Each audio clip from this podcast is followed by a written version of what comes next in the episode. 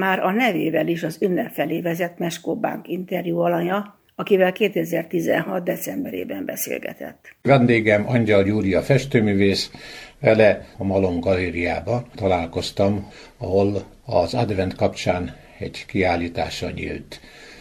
Ezen a kiállításon főleg vallási témájú képek voltak, szentek, angyalok. Hogy kerültél a szentekhez ilyen közel, hogy ilyen csodálatosan tudod megalkotni ezeket a képeket, egyáltalán az érintést honnan kaptad?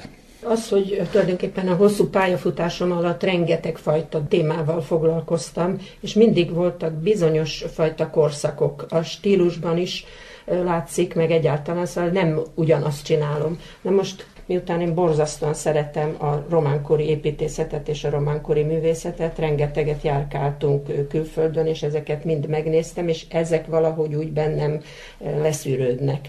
Ezekre általában felkérést kapok, mert úgy kezdődött, hogy hogy volt egy kápolna, ahova üvegablakokat kellett tervezni, és oltárképet. Na most én soha életemben üvegablakot nem csináltam, de hát a megrendelők azok nem tudták, úgyhogy én megcsináltam szépen a terveket, és egy nagyszerű üvegművészt találtam, aki hát az egésznek a technikai részét mind megoldotta, úgyhogy ez nagyon jó volt. Na most miután ez a kápolna elkészült, a Szent Imre kórházban is van egy különálló kis kerekkápolna, ahol már összesen csak az én képeim vannak. Ott viszont a stílusba kitaláltam, hogy a legjobb lesz ezekre a szakrális helyekre, tehát nem freskót, nem oda megyek és ott festem, nem lehet vászonképet odarakni, hanem fára. De nem úgy festem, mint ahogy az ikonokat szokták, hogy a fát lealapozni, és akkor nem is látszik szinte, hogy az fa, hanem én a, a fát úgy választom ki, hogy a fának az erezete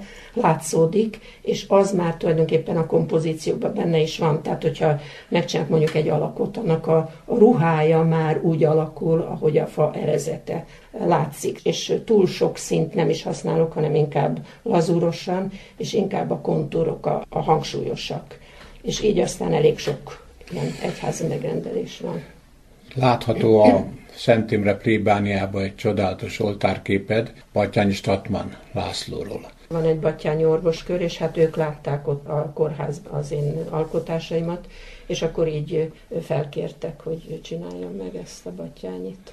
És tudomásom szerint több templomba is látható képet, Budapesten is, vidéken Budapesten is. Vácon van például ott a Váci Regőci kápolnában, ott van egy, egy elég nagy oltárkép, oda csináltam a jó pásztort, mert a Regőcire való hivatkozással, hogy hát ő ott a gyerekeket maga köré gyűjtötte, és akkor szimbolikusan az oltárkép az a Jézus lett a jó pásztor.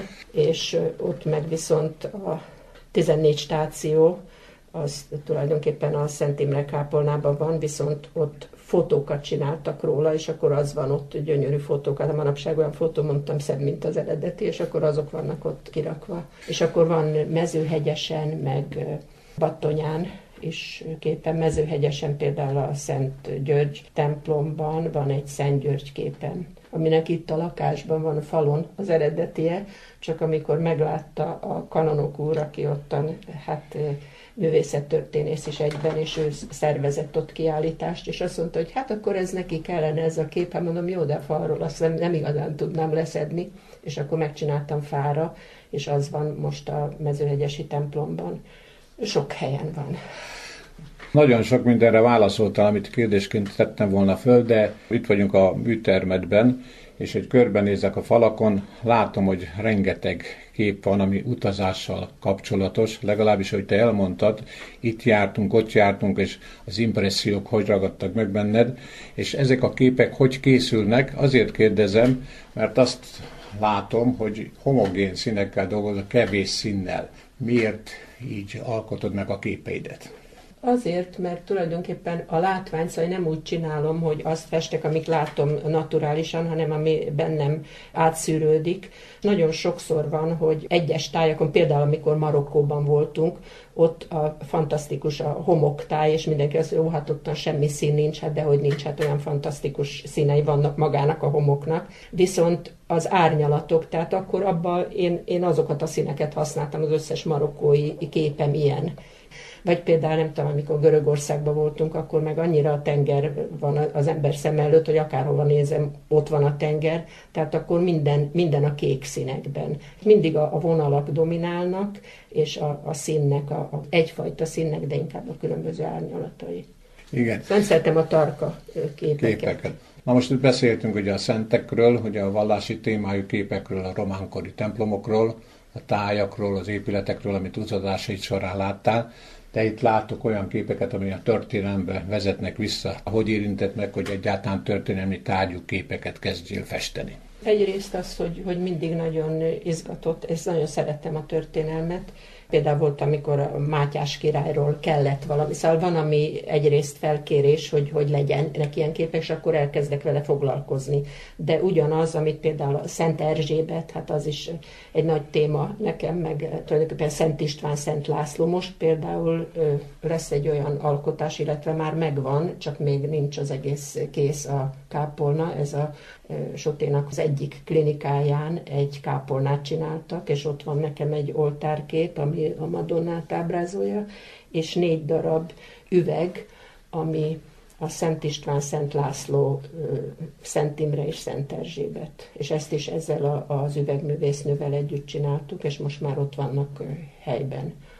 Hát ezek is szentek tulajdonképpen. Igen. Ezt mondom mindig, hogy az angyalokat is azért kötelező, mert ugye a név kötelez, tehát azért csinálok angyalképet. De, de ugyanakkor volt olyan is, hogy például a Petőfi, arról is van nekem több meg a, az aradi vértanukról, szóval ezek is vannak mindenféle kompozíciók. Annyit szeretnék még megkérdezni, mik a terveid közeljövőben, milyen kiállítást tervezel? Megrendelések vannak, és kiállítás az pedig mindig van, mert a, itt a 12. kerületben van egy művészközösség, amiben benne vagyok, és a Galéria 12-ben szoktunk mindig kiállításokat rendezni. Szóval közös az nagyon sok van, de egyéni általában egy-kettő egy évben. Nagyon szépen köszönöm a beszélgetést. Angyal Júlia festőművész Elmes Kobán beszélgetett.